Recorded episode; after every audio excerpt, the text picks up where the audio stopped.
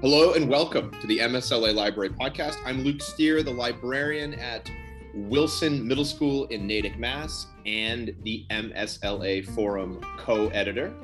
And I'm Ella Stalker. I am the librarian at Amherst Regional High School in Amherst, Mass. And I am also the MSLA West Area co director. We are in the gutter the land between panels of colors and sequences that make stories in a visual medium between that of movies and novels, or at least that's kind of how I talk to it with kids, uh, the graphic novel. And we have with us Liza Halley. Welcome. Hi, Liza. Hi, thanks for having me. Tell us a little bit about yourself. Yeah, so I currently work at the Waltham, one, Waltham Public School at the Clemson Elementary School, K, K to five. This is my second year, so you can imagine what my first year was like there. Um, and I actually um, sort of came in being hired after the death of Judy Paradis, who's beloved librarian and MSLA and in the world. And I feel so really, really honored to be able to be in the school. The kids are amazing and it's such a great job. And you can really see her impact every single day. And I'm not exaggerating. Kids talk about her all the time. Um, and before that, I was a librarian at the Fenn School for two years, which is a fourth through ninth private school for boys, and a K to five librarian in Arlington in the town where I live uh, for four years. So um, that's my sort of work part. And I'm so thrilled to be able to come and talk to you about graphic novels because I love talking about them and encouraging people to sort of really integrate them more into their classroom work and into their library. Funny that you mentioned Fenn because before I was in Natick, I was at Hillside for four yeah. years, all boys school. But Mm-hmm. I have to say that my experience, I taught English and ran the library at Hillside, um, really had me scrambling for something to find reluctant readers, like the middle school boy as a pinnacle example of that. So maybe you could start there. I mean, was that something that you started using at Fenn to get boys to read, or where do you get interested with this, maybe personally or professionally? Well, what was really exciting about Fenn is I was working with Sam King, who's a fantastic librarian who actually was very, very encouraging and excited that I love graphic novels. And so basically, I built up the entire lower school, which is fourth and fifth grade, and really built up the middle school uh, graphic novel section in their libraries and I think that it was really, really popular. I mean, they're, you know, a well-funded school, and so they already had a lot of resources, but I was able to sort of kind of get it to the more current, updated, like books that I knew that kids would like and were reading.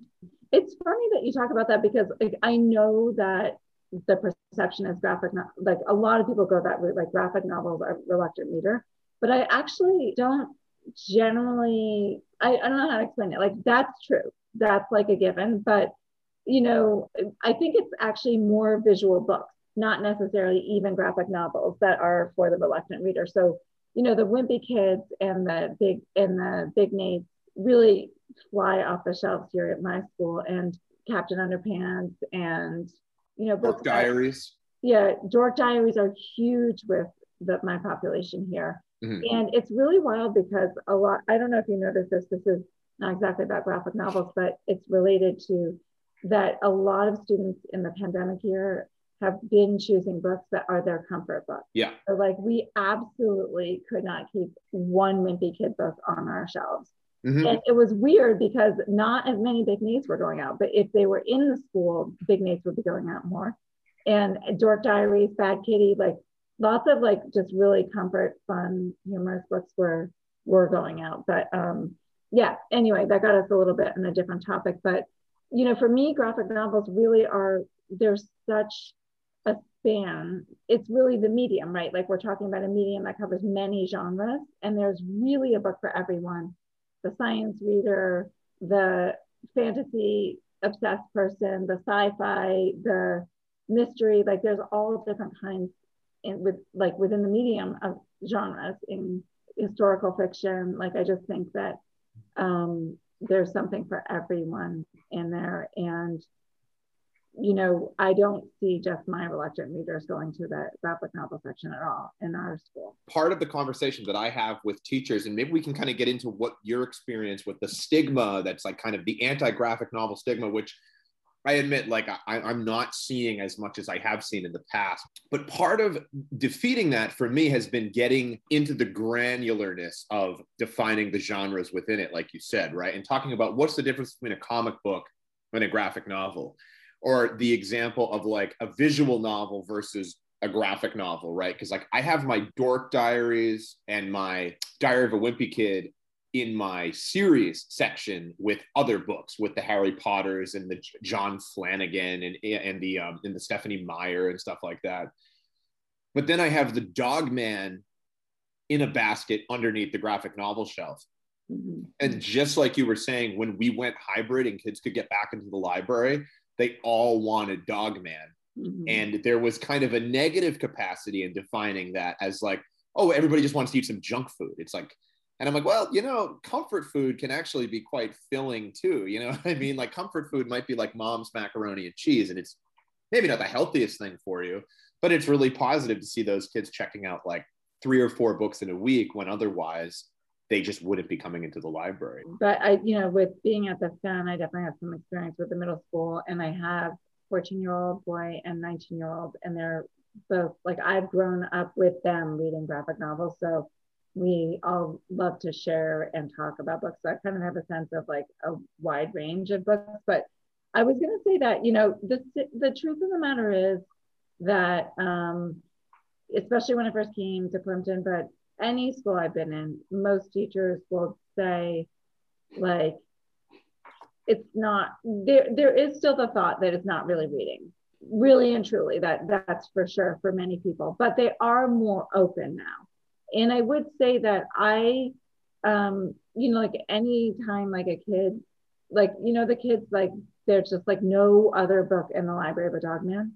Like literally, the like we have fourteen thousand, but there is no other book and for that child, you know, I love to, like, I, I remember when my 19 year old was in first grade and the teacher was like, you just have to pick other formats of reading than just graphic novels to my son. And I was like, it's his pleasure time. Like, I don't really get why, you know, and I, I do understand in the broad sense that there that we want them to know over the course of their school careers that there's like a whole bunch of different books and they're going to get exposed to all different kinds of you know um, genres and and different kinds of nonfiction over the course of their school careers so i feel like when you're reading for pleasure you really should be able to read what you want and that makes you into like a person who loves to read right um, so i do try to have those conversations with teachers but now now we've gotten to the point where they, when they come to library they know that, that like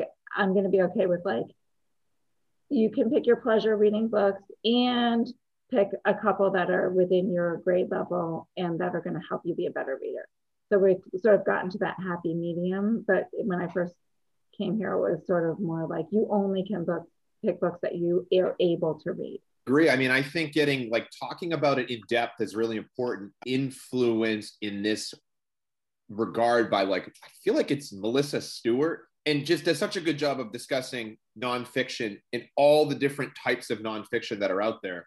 She does. Like right. I I can read like a dog a dog man book like in an afternoon. Like it took me like 45 minutes, but I had seventh graders who were in that capacity of like dogman, dogman, dogman all the time. And their teachers send them down. They're getting an independent reading book and they go right to that basket.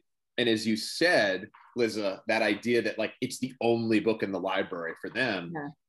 And if you couch yourself in it for a little while and you figure it out, you're like, oh, well, you like books that are episodic, books that have really like just gonzo low level humor and uh all you know and, and and kind of reach for like and, and they're just filled with like bad what, what i would consider bad puns right? Which isn't necessarily a bad thing but the puns are just so on the nose about a dog that would attach to a police officer's head. And and um, once you start talking about it with that kid on that level i think they like hear communicated back to them hopefully like what it is they like about that book. And then you can show them like another book or you can show them another episodic like it's like if you haven't read because of mr Terupt it's like just as episodic and it's not kind of low fantasy book with this you know two characters that die at the beginning of dogman and then get reattached during experimental surgery. Like it's really funny to describe this you know like like graphic novel for kids in like stark realistic terms oh, because it sounds terrifying. But that's kind of what's happening and then if you can you can lead them to something like you know my life as a book by janet yeah that's i love to direct kids to those books. Yeah like like that that series uh, to janice shan or something i'm butchering the last name but uh-huh. that's got that kind of like gonzo silly humor but on the page like they need to paint the pictures in their own head. Putting some fire under the conversation around it is important for advocacy in that in that area so. I also think, um, you know, because I'm at a high school and my experience, both when I was a high school student 100 years ago and also now as a high school teacher, is that, you know, students do not have a lot of time for independent pleasure reading. And it's one of the mm-hmm. things they come into the library and they like lovingly stroke the books on the shelves. And they're like, I wish I had time to read these books. Like, I want to read these books and I don't have time. I don't have time. And so one of the things that I feel like as a librarian that's it's one of the things I really like about graphic novels is I can say to a kid, well, you know, what do you want to, what do you like to read about, whatever. And I can say like, this is not going to take you as much time to read because graphic novels just are it, by nature of the fact that our eyes read pictures faster than they can read words, like often take less time to read for students, especially at a high school level. Mm-hmm. Um, it's such a nice thing to be able to, like, this is a, a way you can get some pleasure in your reading, like back into your, your reading schedule. Um, and it's also such a great way for students who I think are at a high school level who content wise are ready for really difficult conversations and difficult topics, but are not yet at a reading level to access some of the more challenging like novels that we read in English courses. And so being able to say, here is a book that's really going to challenge you on an intellectual level and is really going to help you connect to these things that you are concerned about and care about um, but in a way that is accessible to you as a reader when you are not yet strong enough in your reading comprehension skills um, or are new to English and are still get, getting your English your levels up um, in a way that allows them to feel like they can participate in an English class at the same in the same way that their peers can. And I'm I'm happy to say that our English department actually does read a couple of graphic novels. They read Persepolis and I think one other I know some of our classes read Hey Kiddo this year, and I think there's oh, be one other, and, you know, and see that being included as like an actual like we are going to read this as a curriculum and like talk about this as a curriculum, um, and not just as an offshoot. So you can see that there is real value in these books, and you don't have to feel like these are books that you should be moving away from just because you're 17 years old or whatever. Yeah, the, Hey Kiddo definitely is an awesome book.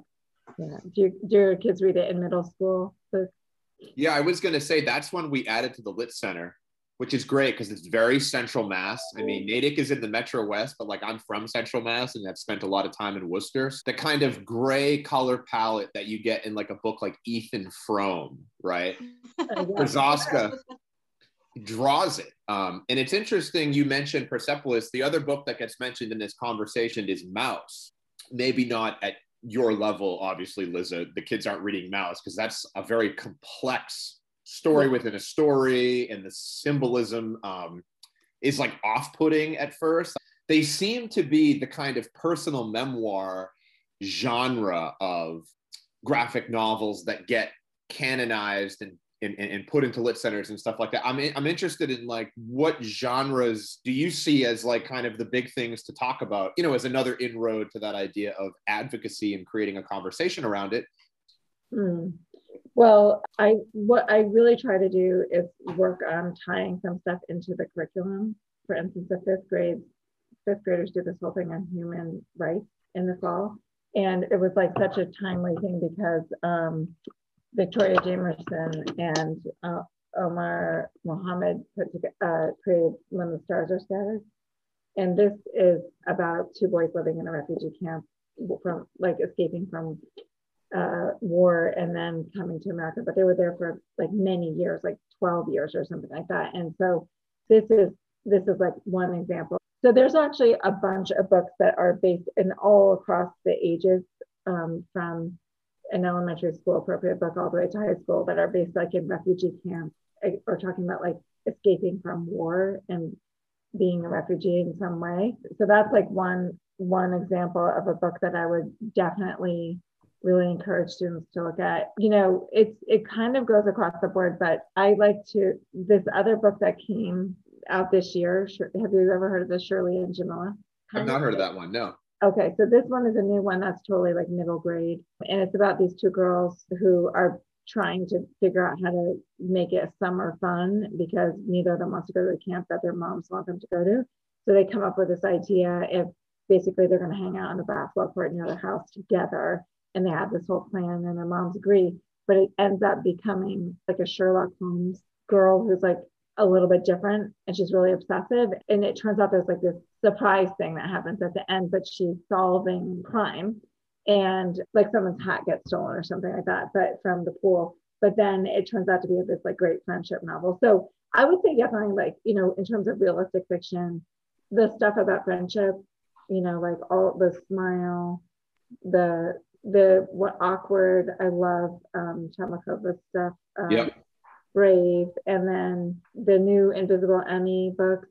But also like the Amelia Rules, like I hope ne- kids never stop reading Amelia Rules and it never feels dated because like I absolutely love those books for kids because they talk about like real life issues for kids, but they're funny and they're characters and they're silly, uh, but they're also like really tr- like some deep, deep stuff going on in their life, you know, at the same time. Uh, do middle school students read Amelia Rules stuff? Oh yeah. Oh, good. I, mean, I haven't read that book because all three of my copies have been checked out and probably are just lost. We're just going to mark them lost on Friday because it's like, and even when the stars when stars are scattered too. Like I have yeah. my student who comes in and she can spot it on the circulation desk. The other one that reminds me of too is the George Takei one. Yeah, that one. They called us enemy. We were talking about in that in our elementary schools in Waltham, like should we put it in? And we were just not sure because it's it's pretty heavy. Yeah. It's so good. It's so good. That's a great one that came out. Those books that are touching on like either historical moments that have happened, people's real experiences, or coming of age. I mean, I am so excited that Go with the Flow came out. Yeah. You both have it in your libraries, multiple copies. It's so exciting. It's incredible. I know it's so good. And I, I like actually was um, on a call with some librarians and we were talking with a person who's an expert on menstruation. And she basically was saying, I mean, like we all were talking about should go with the flow be in elementary. And it was 100% yes across the board, even though like I know that there will be some people who are like, why are you putting a book that is like middle school girls talking about menstruation? But it's true they need to know and to ask questions. And for like we have fourth and fifth grade girls who are developing. They need to know you know? Yeah. Anyway those those are some ones that i love to talk about. Um, and then like with the teachers i'm really trying to find some really good tie-ins to their different subjects and kind of make them um, like talk a little bit more about how those could be added in as like either background information or extending, you know, for the kid who needs the extension maybe, or to pop out a moment that they're talking about either about like the water cycle or, you know, frogs or whatever it is um, and their subjects, uh, kids at school from around the world.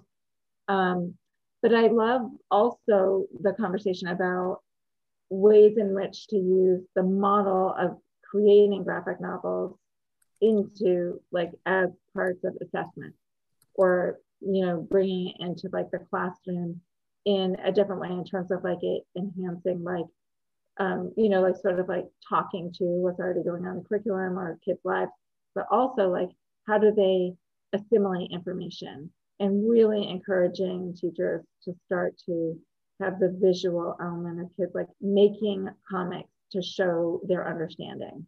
But then there's the piece of like you know how can you use it as a form of assessment for mm-hmm. learning? So we're working together with teachers right now on some of those um, sort of media literacy projects that we do, like where I come in and I do note taking and I do we and we work with our tech guy and we do like like for instance we make um, a website in fifth grade or we they might make a scratch game actually to show understanding but then it's like how do you and also put in there some sort of piece of panels that are showing their understanding. But I totally love this idea and I am really into it. We're we're working on redesigning um, a project right now that we do with a lot of ninth grade students that is just we've been doing it for it's a project that's happened for 30 years and it's just super stale and needs a major revamp and so one of the things i've suggested is to give students some flexibility and that one of the options um, would be to do a, something like a graphic novel or a graphic panel or a you know a comic strip essentially about this topic of their, their topic of their choice. And I, I love that idea of using it as their assessment tool. There was an art of the comic class in our arts programming this year where they really did like a all they did was comics the whole the whole year. Awesome. um, and so i've gotten to see some of the final work that they've done for that class as part of sort of their end of year display which normally they do like at a gallery and this year it was just a, a really awesome slideshow and I, yeah i would just echo that idea of like you're using it as an example of a way a student might be able to demonstrate literacy or writing skills in another way that's just better for them. Um, like the Scott McCloud book, Understanding Comics, which is a comic book about the art of comics, is like a really good resource to kind of just pick and choose from. And I used it to teach seventh graders um, Don Brown's book about Hurricane Katrina. Oh, yeah. Because Don Brown does a good job of not getting, say, too sharp with his drawings. There's so much graphic novel um, art that was like sublimated out of that experience for people at the adult level, at the middle grade level, at the elementary school level, at the picture book level, you know. And you can show all these kids these really different examples that focus in on one family or focus in on the kind of um, the, the, the neglect by the government or you know whatever theme the author tries to attach to. And then Don Brown is this level-headed, middling nonfiction writer who just chooses to do it as a graphic novelist and it's brilliant to see the ways that he like when you turn the page you're opening onto a full panel with no gutters and you're saying what is he trying to do showing all these people outside the superdome for example you can even have them like have the kids pick two characters from two different books that you've read and have them talk to each other or do something together in some panels right or it's like create the year before in the book that started or give us another ending, right? Like you can do that and have it be like in the comic form. And that's more like literary, but also historical. Like you can say, take a moment that we were talking, like our class, our school does the Freedom Trail. Um, so take a moment during the, or in the American Revolution of fourth grade. So take a moment during the American Revolution that stood out for you and create a panel and tell us about that moment in like with a rubric right or whatever. But like again it's it's you're asking them to assimilate the information right? And i just i do think that students need to understand how to read a graphic novel and like scott mccloud comes in that way because so i did this like pd for four it was with eight eight teachers last summer um, but four of them were first grade teachers in my school. And part of the pd was that they had to read one of the chapters from scott mccloud's book just one chapter and like go to, and then like what did they take away from it? and so it reminded me of when i learned how to read um paintings i was mm-hmm. like um in my junior year abroad i did i lived in edinburgh and went to the university of edinburgh and um i took this whole like full year course on like um uh, what do you call it art history and then I learned how to read a painting in a way I had never understood before. And I was like so excited because, of course, I love to read books. And I was like looking at them visually, like as a story, right? And it's the same thing when you read Scott McCloud. He's like giving you all the intellectual stuff behind reading a graphic novel, and your mind is blown, like of all the work that you're doing. And that was like such a great way to get teachers, you know, because it's a big book and it does take a while to get through the book, but I it's still worth it. But for te- encouraging teachers even to there there's great things you can pull out from Scott McCloud's book to like just show them very deeply that students are doing a ton of work when they're reading graphic novel and they're assimilating a ton of information. And if they can learn how to create them also they're doing a ton of work. The other thing i connect this to too is now that i'm not doing english and i kind of i'm doing a lot more collaborative stuff yeah. i think that um, one of my one of my favorite things to do is to talk to kids about giving effective presentations. And a lot of it is a communication through a visual and through how you're standing and how you're um, coming off to an audience and how you're reading an audience. And McCloud or any art history background will really pick apart kind of a visual thing that you can connect to that, right? So, um, looking at like a flow from one slide to another is exactly what you're doing when you jump over a panel or turn a page in a picture book. And it's cool to find those bedrock skills um, when you're designing a website. You know, the rule of three in navigational glide, for example, is exactly like the way that they would jump across whatever boundaries exist within that medium. So they can just think in terms of navigational glide through my story, through my website, through my presentation, or the way that a that a graphic novelist has decided to to do that. And it's um, that seems easy to assess to me.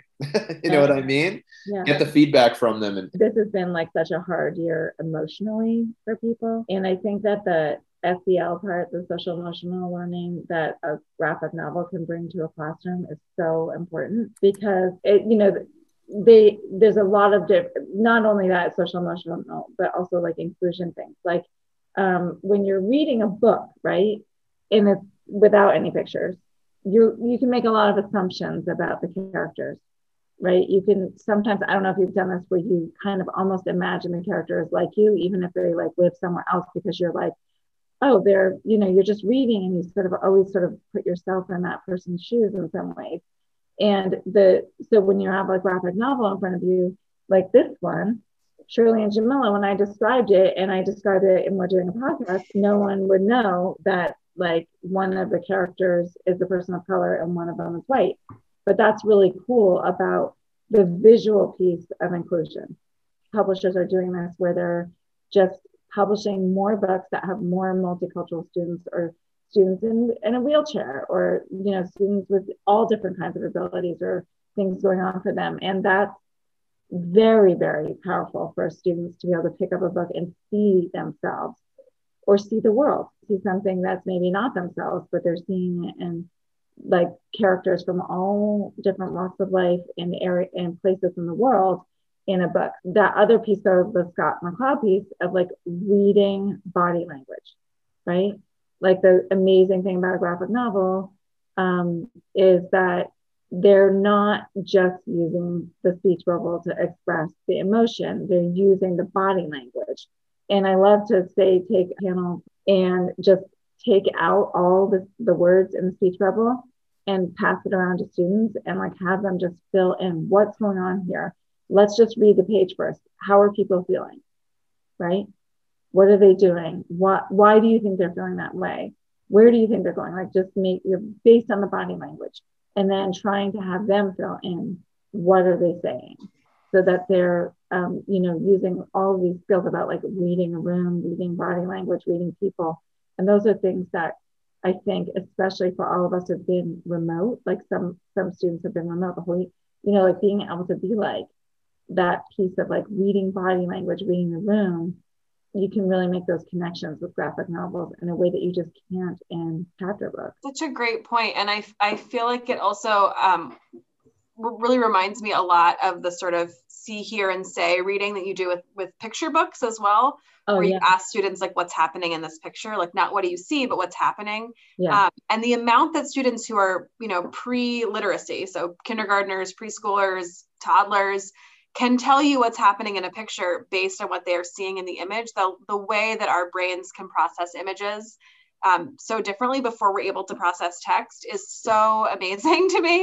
Um, and it's something that I, I, do a unit with our child development classes where we look at picture books and we talk about the importance of oh, children's cool. literacy and visual literacy. And um, one of the points I always make in that in that unit when we do that project is around this idea of like there is so much that a picture can tell you that words either can't tell you or take too much time to tell you.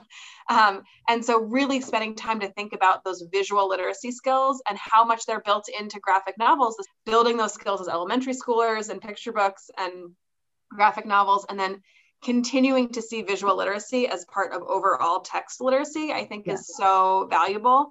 Um, and also really helps to build confidence of students who are not necessarily confident text readers but they can read a visual. They do understand what's happening in the, that image. They do know what's happening in this story. Um, and they don't need to know every word that's on the page in order to follow what's going on. Um, and that's such a great just confidence booster for students who are still struggling to read. Mm-hmm. Um, in read text, I should say specifically, you know, because they can read the visual.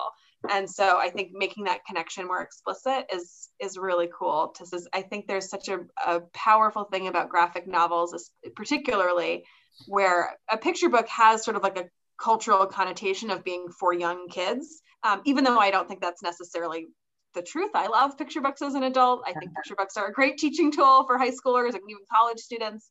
Um, but having that ability to say like a graphic novel looks like a novel when you're holding it it looks like a fiction book on the outside if the books are closed you wouldn't know what was inside this book um, and so giving students something that that looks and feels like a chapter book and yet is telling using those same storytelling and literacy skills in a different way um, is such a great way to sort of get them into the process of reading and, and to feel like they are and actually are participating in reading and um, along with their peers. And I think McCloud calls this like the ultimate abstraction, right? When you're reading like a traditional novel, you have just symbols that are letters on a page that combine to make words and they create images in your brain. And you have a way of assigning yourself as the person who is going through the experience, even if it's somebody who wouldn't be, it wouldn't be a mirror book to you, right? Um, and one of the best like examples of this is there was a panel at ALA one year of queer writers who were just talking and one uh, they, they were just discussing some of their favorite books and one of them got into this idea that like when they started reading Divergent they just assumed the main character was gay. Mm-hmm. And I was like that's so funny like that's a that's a great like just you know very like frank and obvious thing that happens but like you don't hear it named as often with graphic novels i always thought that it was that kind of step towards film where the creator is actually doing some of the work for you but i do think that the um, the pace at which you read a graphic novel versus the pace at which you watch a film you're able to empathize more with with the actions and feel like a solidarity amongst somebody who would look completely different than you maybe. Mm. live in a different world than you maybe that you're seeing in the graphic novel and how that can kind of be a powerful powerful thing. It's really cool in terms of the social justice piece that um that piece of like the not assuming who's speaking and then also the visual representation. And it's really real it's amazing too like how many even in colleges they're starting to like use like the like the social justice lens like looking at graphic novels and then creating graphic novels about issues. Like I've, I've read some articles about some colleges in California that are doing this, where they're looking at social justice issues and then creating some sort of piece uh, after they've read a bunch of graphic novels.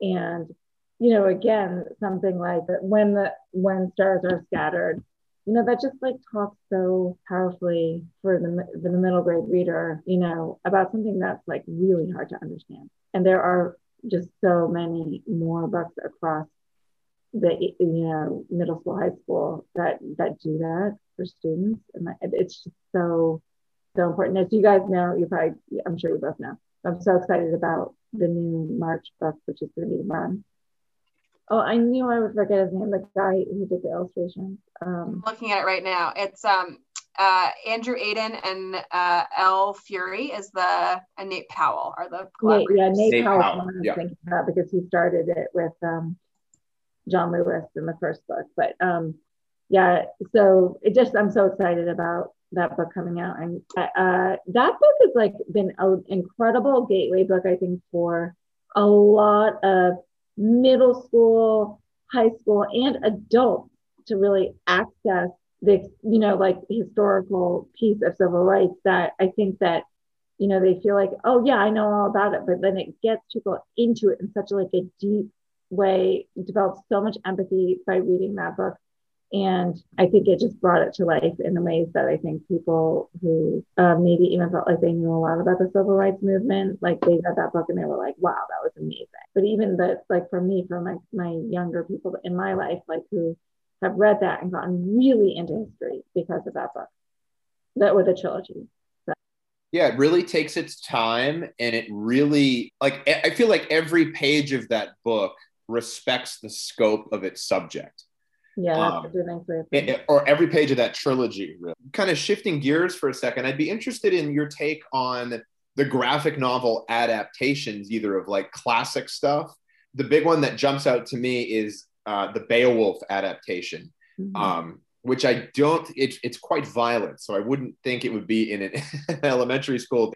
And this, this Beowulf was like quite intense. It looked like an 80s action film, basically. I love that one. I love that one. I'm I'm obsessed with the Beowulf story, but I would say that um, in general, you know, um, my feelings are like I, I definitely had this debate with some librarians where they're worried that then the kid's going to read that and be like, oh, I read that book and not ever want to pick up the book, right? And I would just say that I wouldn't worry too much because it gets it gets kids like excited about the story and more in some ways it's almost even more accessible. Like for instance, the adaptation of Tempest or any Shakespearean play. Like there's some, I would just say that as with any adapted book, I hate ones that, you know, just butcher the story or just make it too shallow and they take away all the meat. So, like, there are some Shakespearean adaptations and graphic novels that are actually verbatim, word for word of the plays, which I think are really well done. Um, and I also in terms of um, you know like i mean i love the beowulf one i love um i let's see I've, I've read like so many adaptations i you know the one thing is that um you know i know some of them it's going to be really interesting to me to look at because i know you wrote on your list when you were sending me stuff like um clifford the big red dog with in the magic Tree treehouse yeah honestly like not that excited about them as adaptations, but it's just yeah, like I guess maybe I don't know exactly why, but I like I probably wouldn't like I try not to have Clifford like books in the library just because I feel like you can get them at the public libraries. So sure. I necessarily I have like limited budget. Magic Tree House is very, very popular in my school. So maybe so I'm I'm just thinking like kids love to read Magic Tree House so much I think it will maybe make a few more people excited about the chapter books or the series. Like, I'm curious if you guys have the Warrior books that are the graphic novel or the, I think they're actually like manga style, but that's one that I got from like the Warrior books are checked out at my school. And then I got a couple of the graphic novels, but the kids don't seem to be so excited about them. It's an, it's an interesting thing. I basically think it totally has a place. And that if they're if they're well reviewed and they're and they're basically um, really capture the important pieces of what makes that book so important anyway, then I think that it can be a really great gateway or enhancement. Like, did you guys read the Wrinkle in Time one? I haven't. No. We have that one, and that one is quite popular, but I haven't. I haven't read it. Yeah, because I think that's a good example of a book that's not accessible to everybody. Right but then the graphic novel makes it a little bit it does i mean it's still you know heady but it makes it more accessible to some people. And it's definitely not like the most popular graphic novel that we have but i think it definitely has a wonderful place in libraries and is really really really well done. Yeah. I found it really helpful for students. We read the lot of students read the odyssey in, in high school and when they read the Gareth Hinds Odyssey yeah, graphic yeah, novel. Yeah. yeah. and they're still reading the regular Odyssey, um, the you know the text only Odyssey in class and and with support, but it helps them to understand what they're reading in the poem in this way. Its story is really well done, and so you can really say, oh, this is the same story. Here is this panel that's explaining, or this series of panels that are explaining what's going on. Now go read this section of the, the epic poem and students are like, oh, he's talking about the boat breaking up, or you know, like they understand yeah, what's, happening in a way that is not accessible to them without those that sort of initial reading with the graphic novel. I totally agree, and I think some kids, like some of the adaptations, have a place in middle school and elementary school libraries, but they're books that they might be reading in high school. Exactly. So that's nice too. They're, they've like gotten familiar with the story in some way, you know. Mm-hmm. I actually am really a fan of the modern rehashings of some of the classic things. Like, and I feel like this is kind of a um, time we're living in right now when you see shows like Stranger Things and the reboot of It, like the remake of the the Stephen King film. There's like a nostalgia for like a certain like 60s to 80s things just coming back. Like those Flintstone graphic novels, like they're definitely not for kids but they take something that's so chintzy and simple, you know what I mean, from from television, and they just like they, they blow it up. And they did that with Howard the Duck too, in like a comic book form. Or the other one that we we do a lot of good business in it are like video game based mangas. So my Legend of Zelda stuff is just constantly out, and kids are just devouring, you know, manga, which is a whole different subset of my graphic uh, novel section. Yeah, that would be fun to talk about um, another time. And I also want to do like a lot more reading about manga, but the um, you know manga is so fascinating because there's all these um, Netflix shows that have come out, um, the anime, and so the kids come in at you know in April after being out of school forever, and they're all these like fifth graders, and they're like, "Do you have any anime? Do you have any anime in the library?" I'm like, "You mean manga?" And like, yeah. So it turns out I did have, I did get some Naruto because I they were asking me, asking me, and then I just basically there was like kind of almost like a fist fight over Naruto in my library, and I was like, you know what? I only had three copies. I'm just taking out, and I'm doing. I basically have come up with like a list of more appropriate, age appropriate manga for that grade level or my grade level. Um, and one that I just want to mention because it's, um, oh my God, I'm just so. Does anyone know Yotsuba? I don't think so. Oh my gosh. So this is a series, a Japanese series. It's, uh, I think there's like 20 of them. And they're, um, they're um, very traditional manga style. And it's about a modern day girl and who lives with her dad, single dad, and his best friend who's like a giant. He's a guy. And they like their neighborhood and like the things that they do. But Yotsuba is really funny because she has a lot of like sort of tantrums and stuff. Anyway, um, so and you know with um, with uh, manga, they're like her expressions are all super super like uh, icon what do you call it? Like made into like the icon of experience or like you know she's just like freaking out and some of them at her dad she's like ah! in her face. It's so cute um, but that's like one that I really like the kids who are asking me for for the manga I'm they ask for anime, but when they ask for manga for me, I'm trying to like steer them towards this. And I have gotten a few bites, like kids are definitely like getting into it. But um, the ones who really want Naruto, it's very difficult. So. Yeah, it's funny. It's like kind of the perfect medium for like librarian head scratching because you're like, oh, what book do you need? And the kid is like 17 and you're like, oh, oh, let's see if it's in, you know, and you're like checking the catalog, and then you're oh, like, do I have so shelf space for this? I know um, all of those things. One that we have that it, I'd, I'd, recommend is Yuzu the Vet Pet.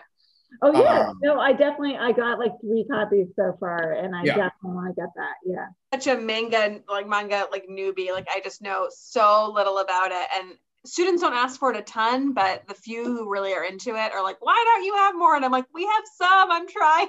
I'm so sorry. Well, it's all because of Netflix because it's gotten kids really into yes. it and it's also an insane it's like it's it's really hard to have an entry point you know it, it's like it's like any of, of your favorite bands who just have like an impenetrable discography because there's so much out there once you you know it's like oh like i really want to get into jazz this summer you know like where do i start that's we could probably do a whole other episode on manga for sure yeah it's really it's, it's um, definitely i think gonna bleed in more and more so we definitely all have to learn more about it So yeah, we'll have you back. We'll definitely uh, follow this up with a part two and uh, talk manga, and maybe we'll be all better versed in it for sure. Yeah, so. exactly. Yeah, that's my hope anyway. so we would love to know what you have been reading lately and what you would like to recommend to people who might be listening. One book I'm really excited about that I read um, that I found out about from a comic, a Latinx Comic Con that I have not seen like almost anywhere is called Under the Cottonwood Tree. And it basically um, is set in a little village in New Mexico. And there it's about it's like a strange magic has awoken in the village.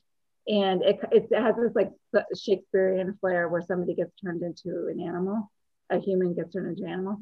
Um, but it's bilingual, so it has a lot of Spanish in it. And I'm just so, and the art is really beautiful. Um, so that's one book um, that I definitely really am excited about. Another one is that is, is, anybody here a fan of Guy Delisle? He did Jerusalem. Now you said now you said the book title. Now I can yeah. picture. Yes. So he um so his book just came out in June 6th and I got it pre-ordered from Belmont Books and I gave it to like it was a surprise for my kids because we all love him. And it's called Factory Summers and it just does not fail. It's like a wonderful, another wonderful Guy Delisle book about life. And this one is a more personal. Well, all of them are, except for the one about the um, hostage are mostly like personal memoir, but this is of him in his early years, like going to art school and in high school stuff. So so good. And his palette is so interesting. It's like grays and yellows. And it's about like a factory, paper making factory. So it's really well done. And then this one I haven't gotten through all the way yet because it's intense and I don't want to read it before bed, but it's a family struggle through the Sri Lankan conflict. It's called Vanni. And I just saw it somewhere on the list and I was like, oh, I have to get that. And it's by Benjamin Dix. So it's interesting because it's not someone who experienced the struggle, but worked in refugee camps and interviewed people. So um, it feels timely in terms of understanding refugee issues and world issues. Um, and it goes, it's a family struggle, but the art is really amazing, but the tiny panels. So it's kind of like it's a bit it's an intense book like not one that you can just read in like one sitting the problem with hanging out with librarians is you're just constantly getting inundated with like great I books. know, and then you have your big stack by your bed and your yeah. stuff on your Sora that you have to listen to. yeah. So, what about you two? What have you been reading? I will admit I have been in a bit of a reading slump. I feel like I get home and all I want to do is watch old episodes of Poirot. I love it. So that's been my main entertainment focus. Um, but I did two books I really loved that I read are One Last Stop by Casey McQuiston. And Casey also wrote um, Red, White, and Royal Blue, which came out maybe three years ago now. And they're just a really awesome, like queer, positive, funny, sweet stories that are I, I, just loved one last stop. If you had if you read one red white and royal blue and you liked it this is even better. I think it's just delightful and it has this kind of great like magical realism element where like there's like time travel involved kind of in the story. Like it's otherwise a totally normal story but there's just a little bit of magic happening in it and it's just so many every every character in it every little side character characters who appear for on one page are so beautifully drawn and so funny and delightful and um, so I highly recommend that. And then on a very different note, I also read um, Clint Hill's book, How the Word is Passed, which is about how we remember slavery and how we talk about slavery in the United States. Mm-hmm. Um, and he's also an amazing poet. And so it's like reading a, a memoir about his, his, his like research into this topic.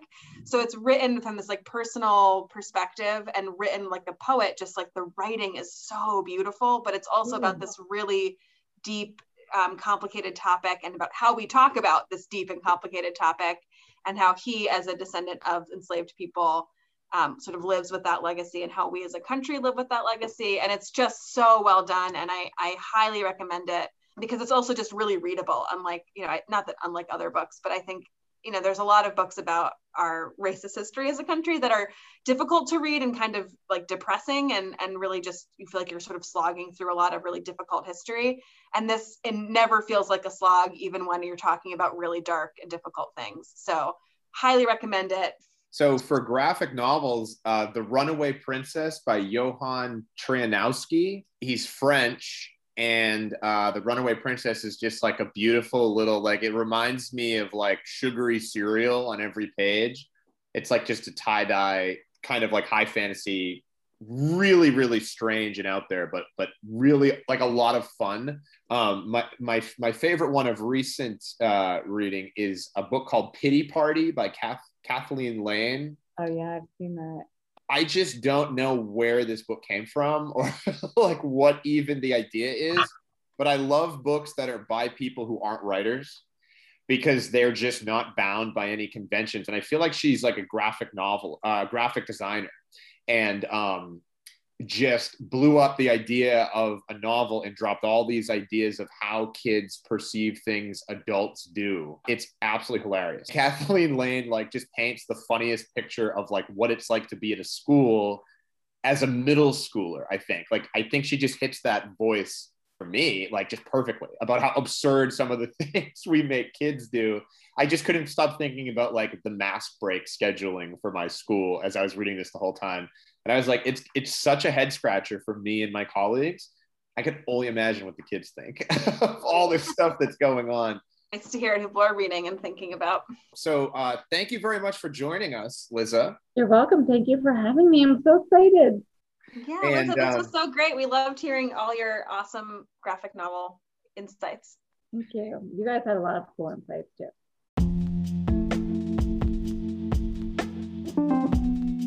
Uh, you can read Liz's post on the most recent issue of the forum on the MSLA website. Um, it goes in depth on one of the lessons that uh, Liz has been doing, and there's contact information there to reach out if you have any questions. We also have an email now for the podcast, which is very exciting. It is podcast at massschoollibraries.org. So if you have any um, questions, suggestions, comments, barbs, anything that you'd like to send our way, please do. And if you'd like to get involved or you think that there's somebody out there who would love to be interviewed, maybe that person is you. Drop us a line. We'd love to hear from you. I'm Luke. I'm Ella. And thank you for listening to this episode.